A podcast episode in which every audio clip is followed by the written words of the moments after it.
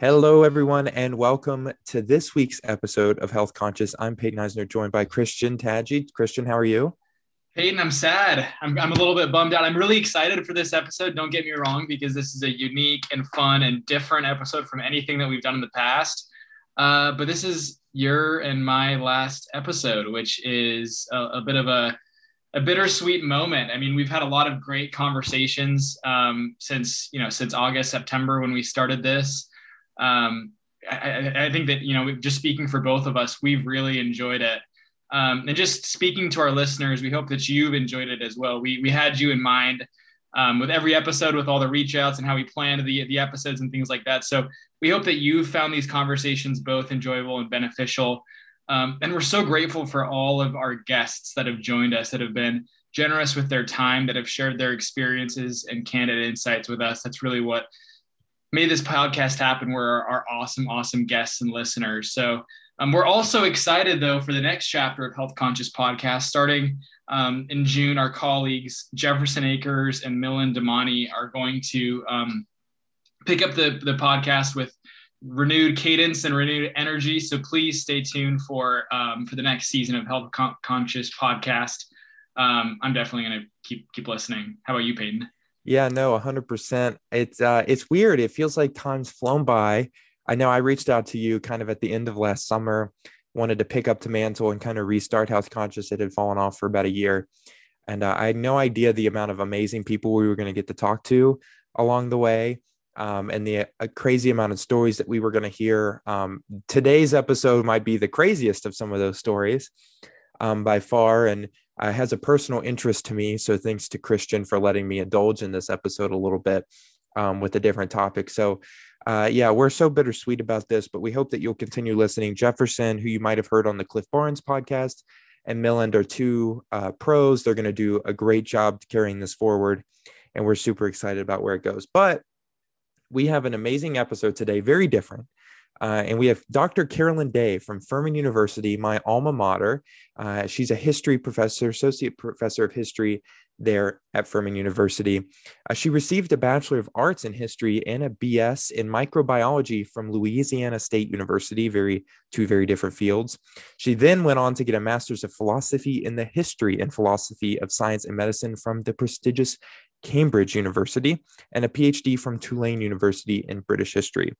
She is the author of Consumptive Chic, a history of beauty, fashion, and disease, which focuses on material culture and the social space occupied by tuberculosis in the late 18th and the first half of the 19th centuries. We're going to talk to her a little bit about that book. It investigates the relationship between fashionable women's clothing, beauty, and illness in Britain. Dr. Day is a co editor of Peculiar Bodies, Stories and Histories series published by the University of Virginia Press and teaches in British and European history as well as history of medicine. Her current research focuses on individual experiences experiences of illness in the 18th and 19th century Britain. She's got three fascinating stories she's going to walk us through. So we'll head over to her now. All right, everyone, welcome back. We're here with Dr. Day from Furman University, my wonderful uh, former uh, undergrad institution. Uh, Dr. Day, how are you? I'm doing well. How are you today? I'm very good. Thanks for joining us. Now, this is a little bit different of an episode than our listeners are used to, and we're so excited for you to join us.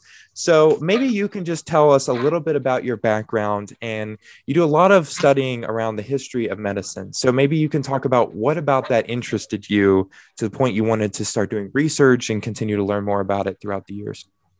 Absolutely, absolutely. So I actually started my life as a microbiologist. I never had any intention of being a historian.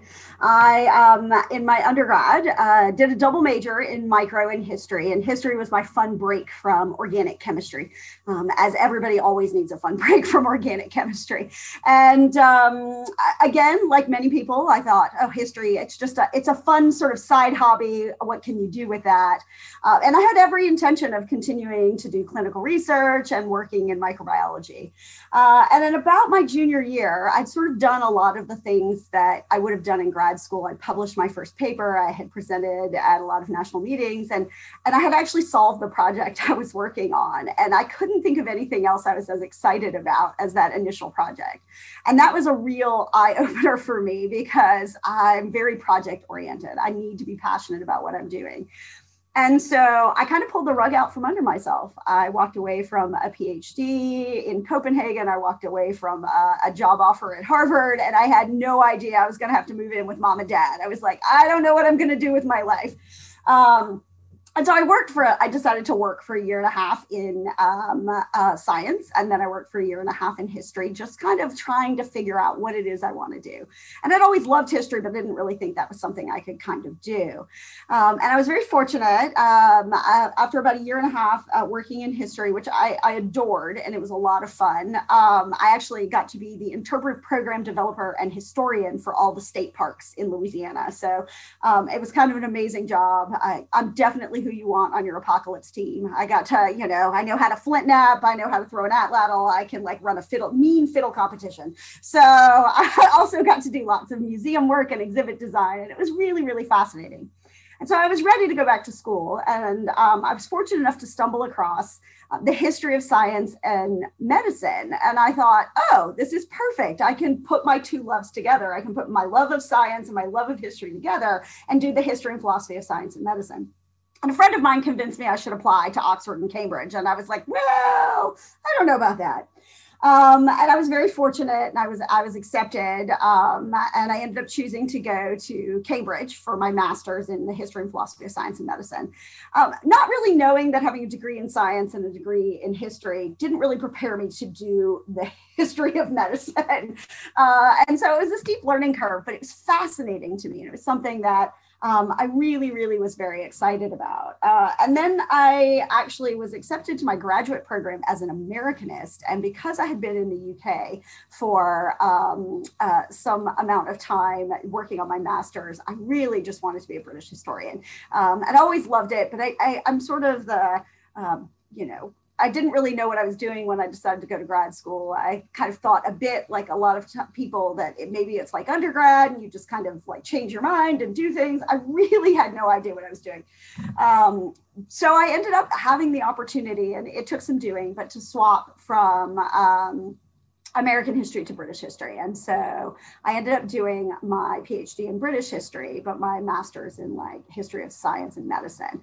And it was fascinating to me. And and one of the reasons I had been so, of struck uh, and I've actually been sort of exposed to it in a pathogenics class, actually in undergrad, um, to this phenomenal story that had sparked my kind of um, interest. There was a, my pathogenics professor had given me, uh, or had told us all this story, uh, and we were talking about um, uh, rickettsia. We were talking about typhus, actually. We were talking about uh, like louse-borne diseases and typhus. And um, there's a cross reaction between the agent that causes typhus and one that causes a, the um, an antibiotic, uh, not an, an, antibody reaction, sorry, um, between sort of that um, agent and the one that caused uh, the one Proteus OX. And so apparently this was used in um, during World War II by a Polish scientist or Polish physician who actually used it to fool the Nazis into thinking there was a raging typhus epidemic in a particular area of Poland. And it kept the Nazis out of this area of Poland and kept the Jews in this area safe for several years during the war. And I just remember being fascinated by that story and wanting to learn more and not knowing like about this when I was a scientist. And so these are the things that really kind of got me going. Um, when I decided to kind of move into history. Um, and I just, the great thing for me is that there's so many stories to uncover, and I'm never bored. I, I'm, I'm constantly, constantly finding like new things.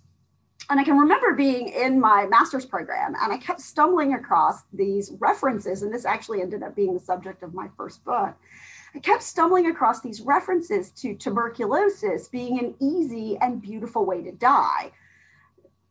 I was like, I'm pretty sure that is not at all what I learned in my microbiology class, but this is not an easy way. It's frankly an awful way to die. Like, how is this possible? People are seeing this.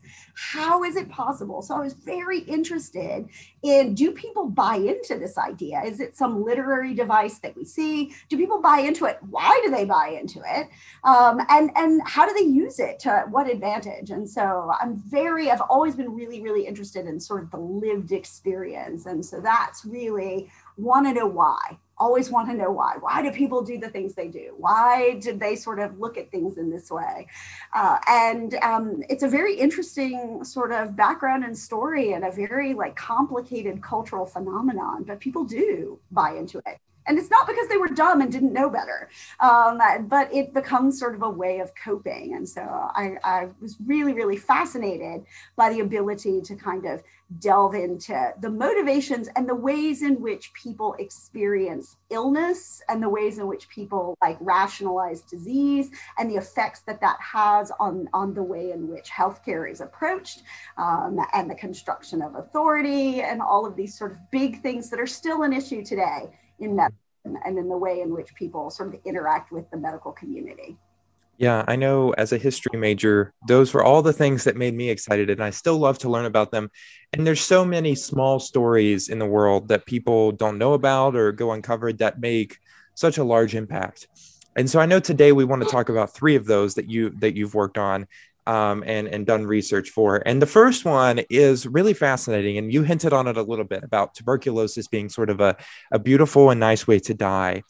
And there's some research and stories you did about women who used to dress up to look like they were dying of tuberculosis, in that was like the fashion and beauty of of the time. And so it's kind of an interesting idea to think about illness being fashionable. I know we're all walking around today with our masks and we try to make them all fashionable but to dress up like you're intentionally ill um, is interesting. So i was wondering if you could talk about that a little bit um, and the stories that go with that Absolutely, absolutely. So this is the sort of the subject of my of my first book, which is called Consumptive Chic: A History of Beauty, Fashion, and Disease, uh, and it really is about how um, it was sort of sexy to look like you were dying of tuberculosis. Now, this sounds outrageous, right? It sounds like something completely bonkers and banana pants, but um, it's not so kind of far fetched as we think about it. So, one of the, the important things to think about is one, the understanding of the disease in the 18th century, at the end of the 18th and beginning into the early part of the 19th century. So, this is a phenomenon that's really prevalent for about 80 years in terms of um, its connection to fashion. So, it the connection to beauty actually continues beyond that. Um, many people, if anybody's ever seen Moulin Rouge, which is based on um, the operas, right? Like you've got La, Boheme and La Traviata. All of these are based on um, uh, sort of uh, historic. Heroic heroine who is a fallen woman who is redeemed through the suffering of tuberculosis and cannot, you know, she will sort of be recovered sort of spiritually, but she's not gonna, she has to die to do so, right? So there's this idea of redemptive suffering, but she's always considered attractive and beautiful.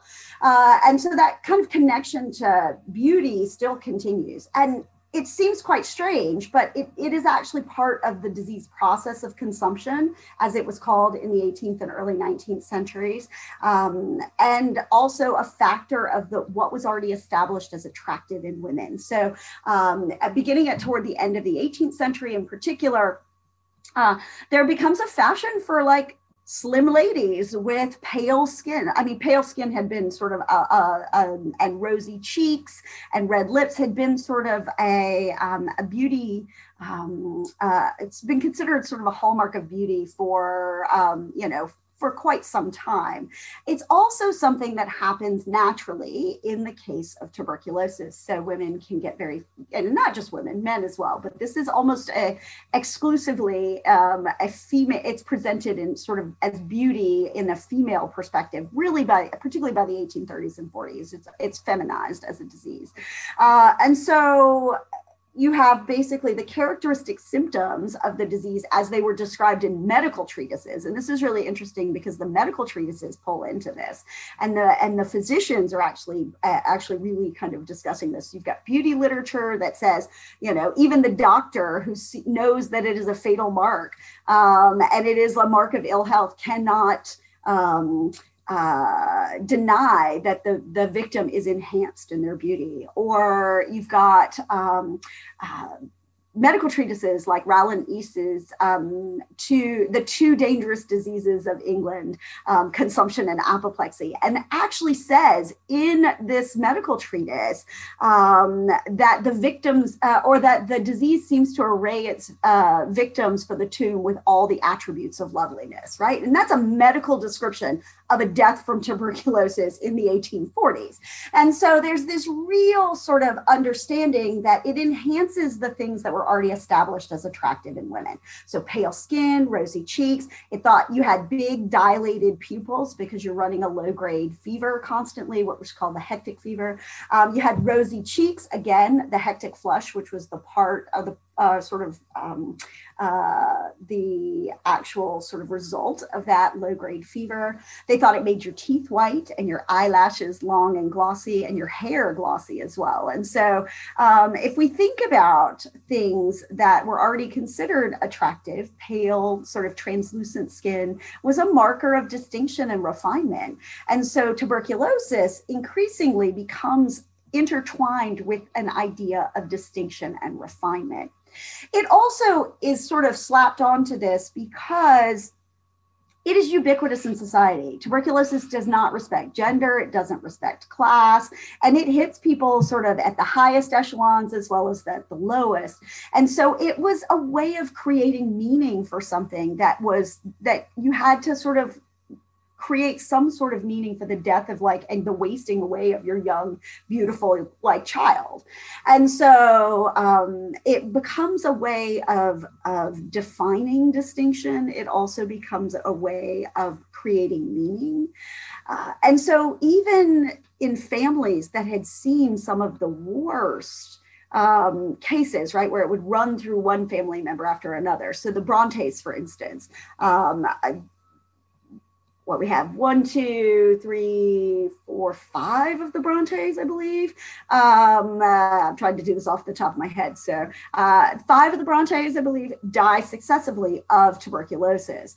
And Charlotte Bronte, while her sister Anne is actually dying of the disease, and after two of her sisters, no, three of her sisters, and her brother had already perished of the illness, um, actually says, like, while her sister's dying of it and has seen the worst of it, has seen the wreckage of it, she wrote uh, in 1849, I believe, um, that consumption, I'm aware, is a flattering malady. So, this idea that it is connected to beauty is very, very sort of um, strong. And it's strong in the medical literature, it's strong in the beauty and fashion literature and beauty was actually seen as a diagnostic marker for those women who were most likely to come down with the illness. So we would now understand what they were seeing as symptoms of the disease, but it's very hard to diagnose in an era before, um, you know, germ theory, cultures, um, x-rays, eh, the stethoscope, for instance. I mean, that's sort of invented in, in the early part of the 19th century, but it takes time before you can really like have diagnostic specificity for tuberculosis. And so they would see people as being hereditarily predisposed so that you didn't inherit the disease but you inherited a predisposition. And they had markers. So for instance there was uh, a way you could tell that somebody was most likely to come down with it is that they were already attractive. And then that attraction could be enhanced as the disease progressed although it was seen as sort of um, a marker for who's going to get it uh, and then we begin to see fashion begins to follow the dictates of disease. And so there are certain ways in which in the early part of the 19th century, they highlight some of the symptoms. So if we think about neoclassical fashion, so Jane Austen, think Jane Austen fashions, right? Those sort of diaphanous gowns. Doctors are like, those are killing you. Women, you're not wearing enough clothes. You're getting like you're going from a heated ballroom to a cold carriage in your diaphanous gowns. You're going to drop dead of consumption. Like that's it. Uh, but also, there were certain ways in which the dresses were constructed that highlighted some of the symptoms of the disease. So, for instance, one of the things that was considered a characteristic hallmark is um, you get sort of very prominent clavicles, as well as your shoulder blades were always being described as um, uh, as if wings, as a bird about to take flight. And so, in the early part of uh, the 19th century, there's this real sort of um, lowering of the dress in the back that shows off those sort of shoulder blades. And in the fashion plates, you begin seeing it's almost drawn in. So in the front, they'll draw in the cleavage, and in the in the back, they also draw in that sort of posterior furrow. And so it's you're seeing it in the fashion plates as well. And people are railing about, they call it the disgusting fashions for like showing the backbone. And like people are complaining about this as you move into 1830s and 40s, um, so that increasingly the focus becomes more on um, corseting, particularly in like tightening the corsets. And by the time we get to the 1840s, it's not just about the waist that's being compressed, but the torso as a whole is compressed in the 1840s. And the 1840s is that height of the consumptive chic. Um, the dress is cut in such a way that um, women have sort of are forced with a stoop shouldered appearance, which actually uh, creates the same physical conformation that happened in the disease process, and actually one that was thought to produce the illness. So physicians were like, this actually can cause the disease. Um, and so not only is dress sort of emulating illness, but physicians believed it could actually cause the disease.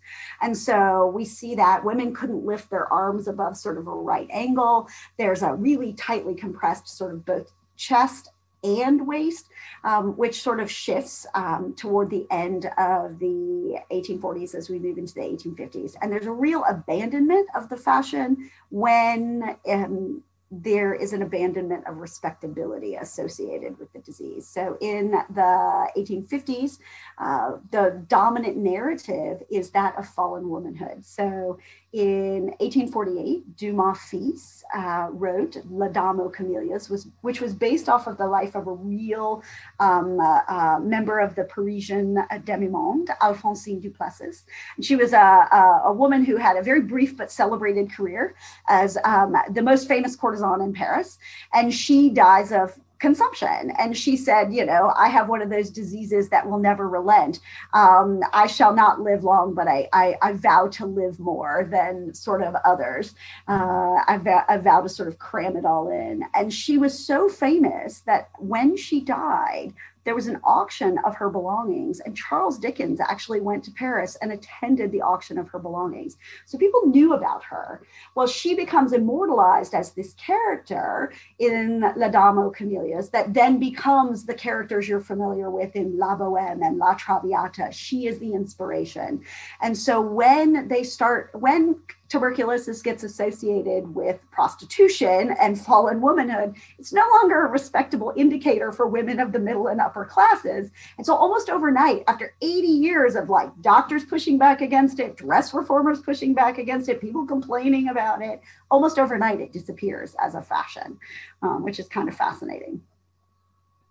Absolutely fascinating. It's so interesting how people try to grapple, come to terms with the disease, both in terms of like coping making sense of it, um, just with their limited view of, of, of, of, it's just such so, so interesting. So thank you for sharing this. And I'm sure this is news and interesting to to our listeners. Um, so thank you so much for your detailed and um, description of, your research and of the situation no here. Um, no let, us shift gears and talk a little bit about your your second your second book, um, which has all of the elements of um, affairs and different class uh, relationships and everything. Um, we would love to hear a little bit about that as well. Certainly. So I'm actually now writing um, my second book, which I didn't think was going to be my second book. I thought I stumbled across this while I was doing research for what will now be my third book, but I thought it was going to be my second. Um, and I was in an archive and I had been traveling all around looking for letters related to this other project. And sometimes I knew when I would travel to an archive, there may only be like two letters. And I've spent hours on the train and I'm like, you know, a lot of money and effort. So I started looking for other things in the archive. You know, tuberculosis is my jam. I kind of like it. Um, and so I was always looking for more things sort of related to it. Uh, and so I was like, oh, you know, is there anything else related to consumption that, while I'm here? And I stumbled across this thing that I mean, it needs to be a Netflix series. Forget like we don't need another adaptation of anything else. It is just like a rollicking good tale. And this is the thing people don't realize about history. We don't have to make up scandals. Like the 18th century in particular, super scandalous.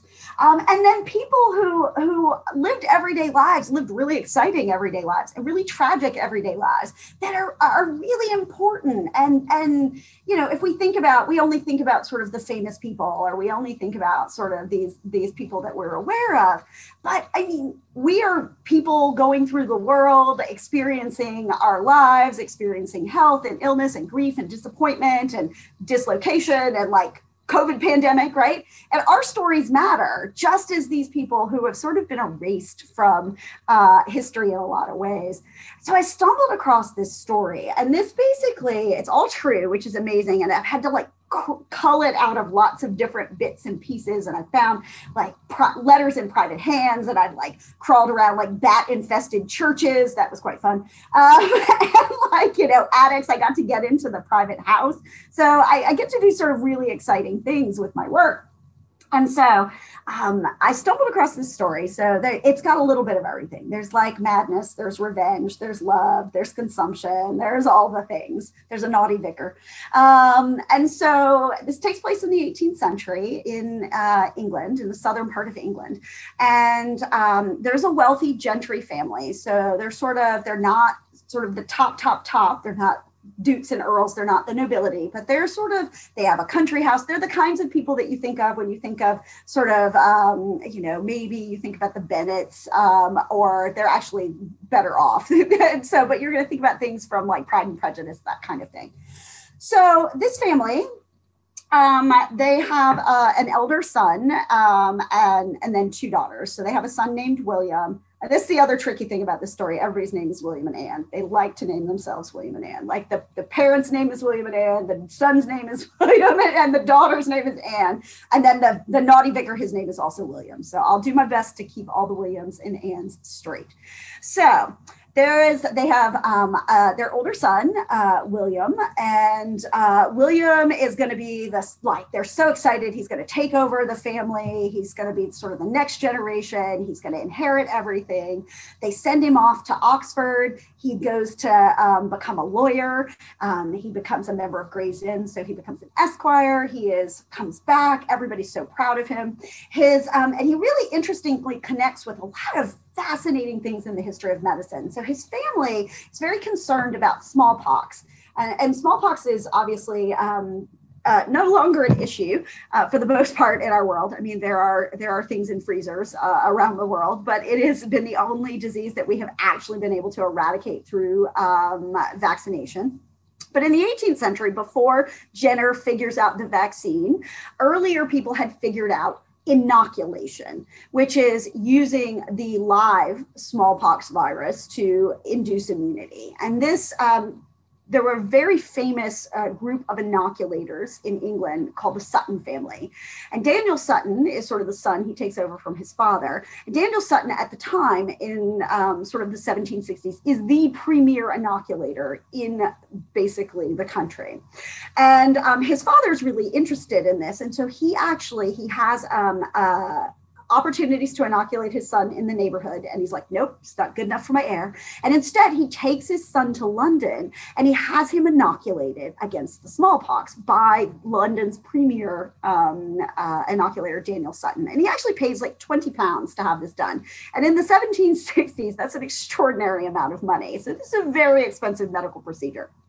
Now, William um, uh, gets back after his smallpox inoculation and his recovery, and he goes back to Oxford and he ends up sort of finishing up, graduates, does all the things. And William falls in love with a woman that he wants to marry. And apparently, his mother did not let him marry her. Now, according to everyone, um, this is what drives William mad. Now, we know that this is not a case of mental illness, but in the 18th century, it was completely understood that grief and disappointment, um, particularly in love, could lead to madness. So William actually ends up going mad and disappears from the record.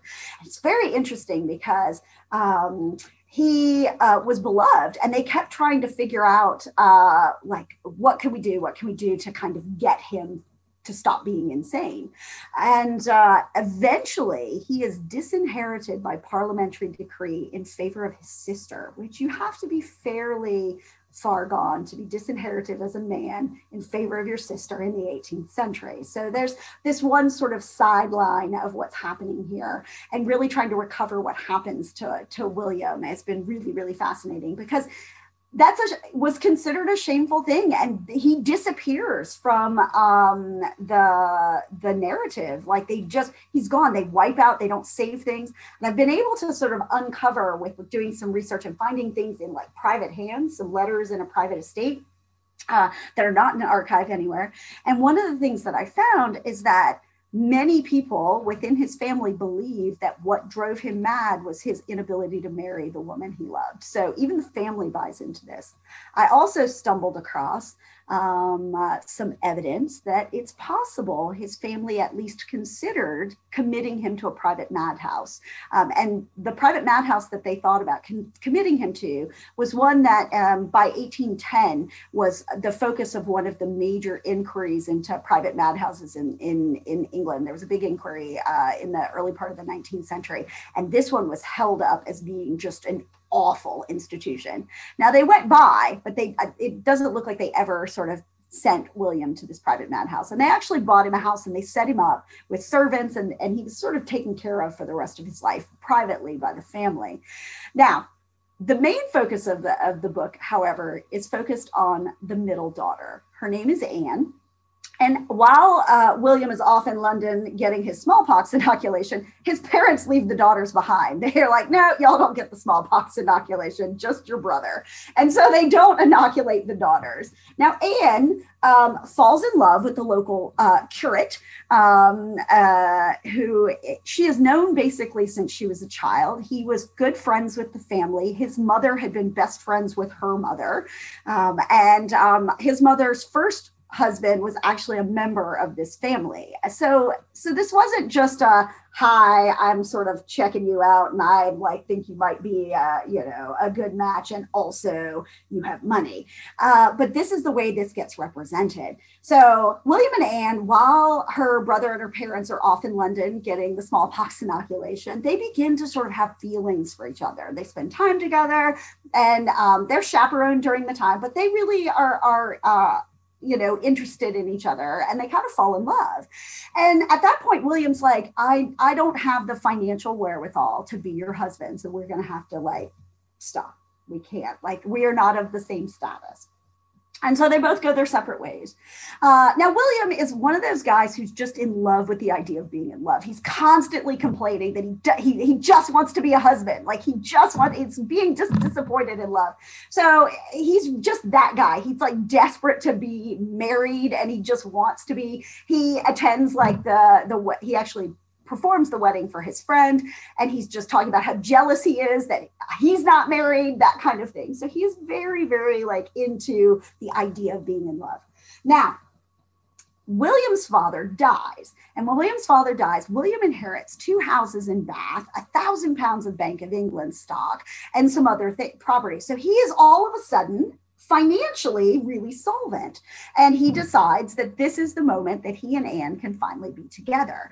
So he kind of provides an offer of marriage to Anne and she agrees. Now they're worried, however, about uh, her mother. Uh, given that her mother wouldn't let uh, her brother, who was the favorite, marry the woman he wanted, uh, they're a bit concerned. And so they decide um, that they're going to run away and make a Gretna marriage. And so in the 18th century, if you were under legal age, if you were under 21, you couldn't get married without your parents' permission. Um, they had been uh, an act that was passed um, called the Hardwicke Marriage Act in the middle part of the 18th century that basically said you had to have your parents' permission or it wasn't a legal marriage. So, however, you could go to Scotland and get legally married without your parents' permission. So, this is why, if you've ever read a romance novel, they always talk about like going to Scotland or going to Gretna Green. And Gretna Green is the sort of first stop across the border. And they call it being married over the anvil because you're usually married by a blacksmith. So this is why. So if you ever get to go to Gretna Green, this is why. So he hires a post chaise and four, and they're in the southern part of England. It's a long trip to Scotland. Um, he hires a post chaise and four, and Anne is going to sneak out of the house, and they're going to meet, and they're going to run away to Scotland to get married. So Anne actually um, tries to sneak out, but her younger sister, Henrietta Maria, wakes up in the night and so she can't get out. And the next day, everybody's gossiping. They were like, oh, you know, a, a, coach like a post chaise four with the leather shades drawn came through the toll gate at midnight. Somebody's up to something. Gossip, gossip, gossip. Now, Anne and William are un, they're just undaunted. They desperately want to get married. And so they come up with another plan. This time, Anne's going to go hide herself in a place that's just known to her. And um, then at midnight, they're going to meet in a place that is um, uh, known to the two of them. So Anne goes missing around supper time, and her mother like notices and sends out a search party. And then she goes down to the vicarage, and she is just horrible to the vicar. She's very ugly to him. And she talks smack about his mother, and he's like, How dare you? And he basically accuses her of only being interested in the money. Now she storms off in a huff. Eventually, Anne is found hiding in the shrubbery on the family estate as you do. And her parents are determined to prevent this match. So, what they do is they take her and they lock her up in a room above the porch for five months. So she is incarcerated in this very small room. I've actually been into it. The house is no longer owned by the same family um, and it is in private hands, but I got permission to go in. And it is a small room. It's only about six and a half by seven feet. There's a large sort of plate, there's a large window on one side, and there's two little like trefoil windows on, on either side. There's a small brazier. Um, so you wouldn't have a, a real fireplace to keep it warm uh, it's not well insulated. and It'd be very, very, very cold in the winter. Now, at some point during her incarceration, she takes a diamond ring and she writes, Remember Anne in the window pane. And this window and her prison overlooks the church where her, like, you know, love would have been working and that kind of thing.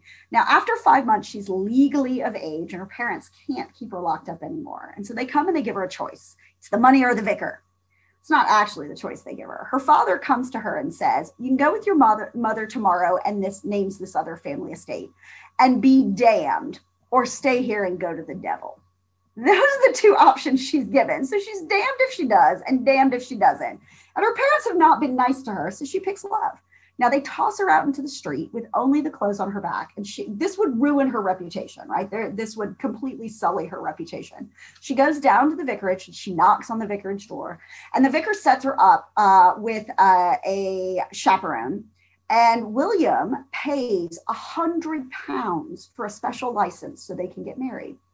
Now, um, they end up um, getting married a week later in front of the full congregation in the church that's like 500 meters from her parents' front door. And the guy who performs the ceremony is her parents' nephew in law. So, like, people in the town are on board with this actual marriage and, and are not necessarily on board with her parents. So, they go off on their honeymoon, they settle down, things are great. So fabulous. We have like love and like there was some stuff, but you know, happy ending, right? Well, I work on the history of disease, so I wouldn't have stumbled across this if there was a happy ending, unfortunately. Now, and then the coughing starts. So when Anne and William got married in uh, February of 17, no, in November of 1770, they're married. When they get married, um, William describes Anne as already having an ill, deep, hollow sounding cough. Um, and she just keeps getting sicker and sicker and sicker. And so he bundles her up and he takes her to Bath to meet with a doctor. And the doctor's like, it's going to be fine. It's just a seasonal thing. If she does these things and takes these treatments, by the spring, it should be taken care of.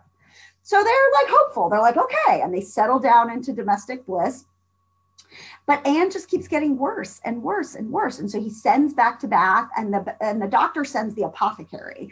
Um, so think of that as like the pharmacist. He sends him to come check him. The, the apothecary takes one look at her and is like, oh no, you need to take her to Bath now. And so he bundles her up again. He takes her to Bath. And when um, and this is like January of 1771. So they're only married, you know, a couple of months at this point. Um, the doctor takes one look at her and is like, she's not going to make it. Now, the doctor then takes it upon himself to write her family and say, look, your daughter's going to die. You should probably come see her. Now, we don't have the doctor's letter, but we do have the father's response. And her father writes back and he says, I'm terribly sorry to hear she is unwell. But as she hurt us all with her bad behavior, and we did everything we could to save her, I'm sure she wouldn't want to see us anyway. If our wishes for her health would be of use, she has them your servant. William. I mean, that's pretty cold, right? Now, she, that letter comes and she dies two days after that letter. Now, this would be an amazing story from a historical perspective if it ended there, but it doesn't because her husband is mad. And William writes her mother and says, Madam, my dear wife, your daughter is dead. Notwithstanding your implacable resentment, you shall have to answer for what you did to contribute to her end. He then starts an 18th century social media feud with her family and uses her illness as a form of revenge, basically. Because, you know, who is at fault for causing illness is something that we still kind of think about, right? Is it the patient's fault? Is it the individual? Is it lifestyle? Is it something outside? What is it, right? So the social uses of illness um, are really still important themes when we think about sort of the ways in which money is prioritized for research or the ways in which money is prioritized for other kinds of things, social programs to affect kind of public health. So, um, so it's a really kind of important kind of um, component. Well, William takes it like a whole nother level. So he takes out an advertisement in the newspaper and he says he is preparing for publication the true story of how her parents brutalized her broke her constitution and basically murdered their daughter by causing her illness. Now, this is completely in keeping with the understanding of how tuberculosis worked in the 18th century. And so people would totally buy into this. They're like, yeah, no, that makes per- perfect sense. Now, her parents are, are fairly wealthy and they are able, uh, they probably threaten him. We don't know, there's no record, but they somehow stop him from publishing the book. But he's undaunted. He takes another advertisement in the newspaper. And he says um, that it is a tale of uncommon parental barbarity that is of too horrid a nature for the general ear and that the delinquents will be have to be left to heaven and their own consciences from which they cannot be protected by wealth obscurity or flattery. Some serious shade being thrown there. He says though that his wife's reputation can be restored by the circulation of her story in manuscript form he then writes a hundred page handwritten narrative detailing their like the charges against him, pushing back against those like leveled at his wife, leveling his own charges against her family. So it's this amazing kind of tale. Now, obviously, it's from one very specific perspective, but all of the corroborating evidence so far, and I've been able to corroborate lots of parts of the narrative, seem to uh, side mostly with William's charges rather than with the family's pushback. So it's very interesting. Um, and it's been quite a lot of fun to write and trying to really uncover because Anne in particular was wiped out of the archive. Like she is never mentioned again. So, how do we recover the life of this woman who, I mean, she had meaning and value. And just because like she transgressed um, what her parents wanted um, shouldn't mean that her story should not be told. And so, it's been sort of really fun uncovering and recovering recovering Anne, and particularly also her brother, who was also wiped out of the archive because he went mad. And so to, to recover the, the lost voices of those who have um, illnesses and disabilities, I think are really, really a, a, valuable contribution to like what I get to do. And also it's a lot of fun. I'm not gonna lie. It's a pretty interesting detective uh, story there. well, and you were right that that is like, right. I'm ready for the, the Netflix television show. Tell me like that wouldn't be well, here's the other like little juicy bit of that. It's even better. So there is a possible, it's not a definitive, but it's really quite interesting because as I was reading about um, the my my vicar, uh, he comes off as a little like social climby sometimes, and a little like obsequious. He's like, and and he's also pseudo related to the family but not really. And i had to and he also thinks he's a good poet which is like the worst. He wrote a, like a 200 line epic poem on the occasion of a wedding which is a terrible poem but really fascinating because he gives us descriptions of the actual wedding guests. So we have descriptions of Anne, who uh, there are no pictures of her. There's nothing of her. It's gone, right? And so he actually describes himself as well. Uh, but I, I kind of got a little like Mr. Collins feel from it when I was reading some of this stuff. And it turns out that the daughter who inherits everything is hooked into Jane Austen's circle. And so Jane Austen knew this family and would have been familiar with this particular scandal. Um, and we do know that she kind of wrote from things that she knew. Uh, and so there, I'm not making a claim that he is like the inspiration, but it is quite interesting. He is labeled as this fortune hunting vicar. And it's interesting because all of the evidence seems to point that he really wasn't a fortune hunter. He settled 2,000 pounds on her and he gave her an annuity. Like when her parents cut her off, he made sure she was provided for. Um, even after he remarries, he doesn't try to get that money back for like a decade. Like, you know, and so it's really the the evidence seems to suggest he wasn't just a fortune hunter. He wasn't a fortune hunter. Uh, but after he leaves the area, her parents sort of take control of the narrative. And so he goes down. She she's like this foolish like woman who falls prey to a fortune hunting vicar, which is like, you know, this thing um, but the, the truth seems to be something quite different, which is really interesting. Um, so it is uh, it is intriguing that um, we that it's likely Jane Austen at least knew this story and this scandal. And so, um, for instance, this family in the uh, collection of Jane Austen's letters in the index, they talk about it, and they're like, and the and the middle daughter fell prey to like a fortune hunting vicar, and like that's just it. Like that's all that. Like he's just it's just written away that way. Um, so it is, uh, I think it would be a, a an amazing uh, tale. Um, so, you know, and something that we don't actually get very often. Um, so, yeah. Yeah, very much so. Um, and it's amazing how in history, little things connect to the large things, um, but you miss them a lot of the times. And I, I think that's important for a lot of people. Um, I know we're winding down towards the end, but there is one last story that I think also might could fit in a Netflix documentary, um, especially with the renewed interest around the crown um, and the British monarchy. And that revolves around King George III, known as Mad King George, during the American Revolution period, uh, his daughter, Princess Amelia. Um, and so, if you wouldn't mind running us through that one really quickly, I think it's fascinating um, and always exciting to hear. No worries. Well, I'll, I'll, give you a little brief one. So that was actually the book I was trying to do research for when I stumbled across the Anne and William story. Um, and so Princess Amelia is the youngest daughter of King George III. She was born the year the American Revolution ended. She was born in 1783. she dies in 1810. Um, and she was uh, supposedly his favorite child. She also was a full tour de force, sassy pants individual. She knew what she wanted and went after it. Uh, and when I say she knew what she wanted and went after it, she went. What she went after was a man by the name of Charles Fitzroy. She was desperately in love with one of her father's equerries, um, and they carry on a relationship for likely uh, about um, a decade before she dies. So they are together for quite some time. Um, there is a lot of question over whether or not there was a secret marriage or not, and that's one of the the you know she definitely started like ending her letters um, with uh, Amelia Fitzroy. She started signing herself that way. And she definitely, much of her letters are really concerned with the idea of. Um, uh, trying to get a legal marriage. Uh, and it's because it, the Royal Marriages Act prevented, that was passed by her father actually, um, after the bad behavior of several of his brothers as well as some of his sons. Uh, and the Royal Marriages Act simply says uh, at the time that any member of the royal family had to have the permission of the monarch to marry.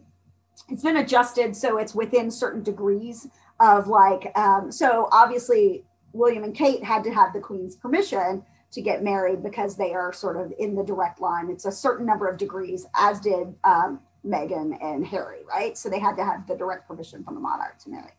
Um, and so the problem, of course, is that King George had repeated bouts of madness. Um, there's a lot of sort of discussion and new scholarship on like what possibly was the cause of that. Um, it's being revisited now, which is quite interesting. Um, and he had these repeated bouts. And because she was his favorite, his family was not willing to upset him. And the idea of her marrying and going away, they were like, no, we just can't bring it up. So there's this open secret that she's carrying on this affair with Charles Fitzroy. Um, but she is also herself an invalid, and she spends close to a decade of her life suffering. Ev- eventually, she dies likely of, of tuberculosis but we don't know. I mean, in I, none of these cases do we really know what people died of. And that was a really hard adjustment for me um, when I became a historian of medicine because I really want to know what it was actually as a former microbiologist. And they're like, it doesn't matter what it was. And I'm like, no, but oh, okay. Uh, and so that was a really hard thing for me to sort of change my perspective on because what matters is what people believe it is. Um, because that's the way that they're going to interact with the world, with the disease, with all of these things, the treatment profiles, which is true even now, right? The ways in which we think about diagnosis and treatment. Um, it's based on what we think is the diagnosis, but sometimes that's not actually the diagnosis, right? Or we don't have a diagnosis, and the power of a diagnosis is really, really um, key in um, people's sort of psychological state, but also in the ways in which things are mobilized and um, uh, treatment is sort of um, determined. So, the thing about Amelia, she is sick for close to a decade, and I was really interested in what is the experience of being an invalid. Yes, she is a princess. So everybody's like, well, why is that important? She's a princess. She has access to everything. In some ways, yes, but in some ways, she actually doesn't. And that's really interesting. She is at the mercy of the political kind of um, uh, world around her. So she actually has less control in some ways over her own health and illness and disease course. And she really believes that her inability to marry Charles Fitzroy is actually what's killing her. And it comes through in her letters really, really strongly she's also it's very interesting to think about i'm very intrigued about the way in which illness is performed. Um, if we think about all illness is performative in some ways um, and and what i mean by that is not that it is faked but that we express our own illness differently depending on our audience right? So even if it's like you just have the flu or you have anything, right? Um, if you're calling your mom, you're usually like, "Mom, it's the worst. Please take care of me." Like, and then you're like, "Oh, oh," but like I'm going to downplay it over here at my job. I'm like, "Oh no, it's fine. I got it." I'm like, but you know, so we we express our illness differently depending on the audience, and that is really true in Amelia's case, and it's really fascinating because depending on who she's talking to, depends on how she downplays her illness or not. So she's very careful to not upset her father. And so she's constantly downplaying like the pain. She has to have these really horrific procedures. She has that um, that are uh, deeply painful, and there's not really a, a anesthesia, so there is no anesthesia. So she has um, the uh, application of what are called setons that are put in, and these are um, uh, so they sort of uh, caustic the side and she has these pains in her side. And so it's the, the, idea of kind of creating a drain but it's not a drain in the way we would think about it medically. So what they do is they they put these um, irritating sort of cords or fibers. They can be cords made from like horsehair or like rubber, and they put them through the skin and like some of the layers of um, the tissue below, um, and they come out on either side and they're moved back and forth through to agitate drainage uh, yeah, no, it's pretty awful. And they're just like put in and left in for weeks or months at a time. And they're constantly, like in Amelia's case, she describes it, she's being caustic. So they're putting like really, really caustic stuff to keep that wound raw and to keep it ability to move. And it's incredibly painful, but she's sort of learned to live with the pain of it once it had been put in. And there's this argument between her doctors over whether or not they should be taken out. Well, if we take them out, then we're probably going to have to put them back in at some other time. She also doesn't like one of her doctors, and she doesn't like him because she's her it's her mother's doctor.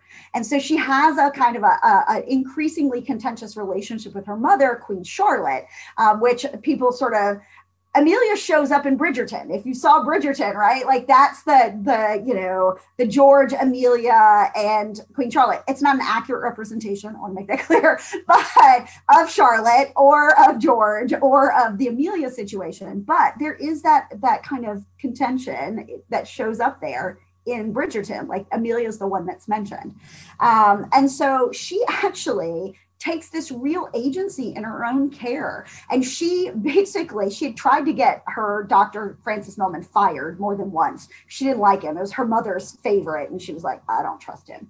So she actually goes behind her mother's back after trying directly to get him fired and goes to her father and basically takes complete control over her, her illness. And she says, I want to be seen by these two specialists. I want this one because he is a specialist in this, and I want this one who is a specialist in this. I also don't want those doctors to be allowed to speak to my previous doctors until after they have examined me. And if we think about that in the way in which sort of people take control of their own health care, it's a really amazing thing for a woman in the 18th century and the early 19th at this point century to be able to do that. Um, and and her she even offers to pay for it. And her father's like, no, no, I couldn't have you pay for it. She's like, I'll pay for it. I like, but I'm asking for these things. And so she gets new physicians in. But there's this sort of like uh, back and forth because her physician um, one of her physicians uh, is also playing the courtier. And so, in the end, it is Amelia's health that is subsumed to the king's. And um, and basically, her physician says, "Look, I know this is going to kill you, but you have to do your duty by your family." And he questions her duty and she writes the most scathing letter to him. She's like how dare you suggest i would become the object of impertinent comment on yeah and she just goes off on him and she says you know i know my duty and i have done my duty and i have sacrificed my life basically to duty uh, but she also like is quite sassy and also quite willing to break the rules when she wants. So she's constantly, you know, she talks about her feels in the 19th century, which is really amuses me. Um, she's like, "You hurt my feels last night." She literally says that. The quote is, "You hurt my feels." Um, and she also, intriguingly, um, she bosses Charles Fitzroy around quite a bit. She's very sassy. She's like, "Stop being so shy and awkward around my family," and she actually says that to him. And of course he's going to be shy and awkward around her family, the king and the queen, and when he's carrying on a clandestine relationship with their daughter.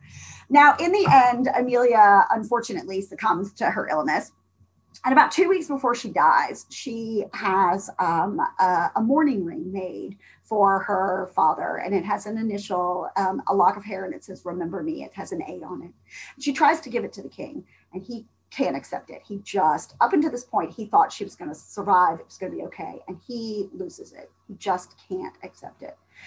And at the time, her death is what is given responsibility for causing his final break with sanity. Now, obviously, that's not how mental illness works, but there is that circumstantial link. And so people at the time really said, like, this is the thing. This was the straw that broke the camel's back. It was the thing.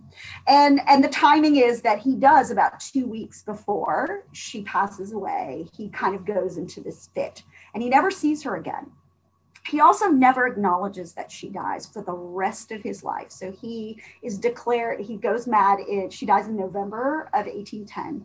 And, and he is um, uh, not sort of um, mentally competent at that point. He doesn't even get to attend her funeral. Every time they tried to tell him she had passed away, um, he just wouldn't accept it and would go into more of a fit. But it's interesting. There is one letter that somehow he fa- managed to write in that period between like her death and like her kind of offering him the ring. And it's the it's in the he's quite blind at this point as well and he's quite scratchy. They also didn't give him access usually to pen and paper when he was in a fit. And so they actually it, he actually starts off with like aren't i clever? I found a way to write you um, which is so poignant. And every letter up until this point from her father had been about like, you just do what the doctors are going to say, like, you're going to get better, you're going to get better. And in this letter, he acknowledges, like, he's talking about the afterlife and her soul and God. And he is very much like, I think, in that point where he really does acknowledge that she is going to go. Um, the he never really recovers his sanity. He um, uh, the regency is declared in 1811, and so his son rules. He's still the monarch, but his son is in is in charge from 1811 until his death in 1820. And for the rest of his life, he never acknowledged Amelia had died. Whenever wow. would bring it up, he said, "No, no, she's not dead. She's just visiting family in Hanover." Mm-hmm which is just fascinating. Um, but yeah, Amelia is a really, really interesting individual. She is a woman who's trying to assert agency over her own illness, over her own life, um, the ways in which, like, like the loneliness that she expresses on being separated for her family for treatments these sorts of things. So there's lots of different themes that are are really um, things that we see in chronic illness today and in terminal illness and the ways in which she's trying to deal with this. And because of who she is we actually have the uh, ability to see that experience from the individual's perspective from the family looking in, from the physician's perspective, and also from the public perspective. She's a public figure, right? So, what does that, that gives us an access that we can't even get today? There's no way we could get access. There are, you know, HIPAA, privacy rules, all of these things, right? We would never be able to get that level of access to think about those themes today. But because of who she is and because of the unlikely survival of a, a particular cache of letters. Um, her private letters to Charles Fitzroy um, were saved by him after her death. And so they passed down through the family and eventually ended up in the Royal Archives, um, which are in the Round Tower at Windsor Castle. So I actually get to go to work Tower of Windsor Castle every day to read princess letters. Um, so I'm just saying I'm pretty excited about my career trajectory. It's pretty it's pretty fun. I'm not gonna lie. Yeah, no, I don't think uh, many people can complain about uh, getting to go dig through the Royal Archives at the castle. But um, well, Dr. Day, these have been great stories. I think that have really set us up and you can see how they might connect to things that we talk stigma around mental health and um, you know, taking control of your own treatment when you think your doctors might not have your best opinions in mind. Um, so those are great stories. I know you have one book out now that you mentioned, mm-hmm. and the other two I think are coming soon. Um, so where can people look at the book now and keep a lookout for the future ones? Well, so my uh, the first book, Consumptive Chic, is available. Bloomsbury is the publisher, but it's also available on Amazon. So, Consumptive Chic: A History of Beauty, Fashion, and Disease, which is published with Bloomsbury in 2017. Um, the next book is actually going to be with the University of Toronto, although I kind of feel like I want to write a popular version of it, the net the Netflix version of it. So we'll see what happens there. Um, and then the Princess Amelia book, I'm hoping to. I'm going to finish up that second book, and all the research is done for the Princess Amelia book. So it's just a writing thing. So hopefully, in the next year or two, I'll get that one sort of uh, sorted and uh, good to go. And so, yeah. Awesome. Well, I can attest that uh, the Furman History Department does very well. So people should definitely check that out. Uh, but Dr. Day, thanks so much for joining us and telling us about these stories. I know it's been super enlightening and fun. No, thank you for having me. It was really a great time.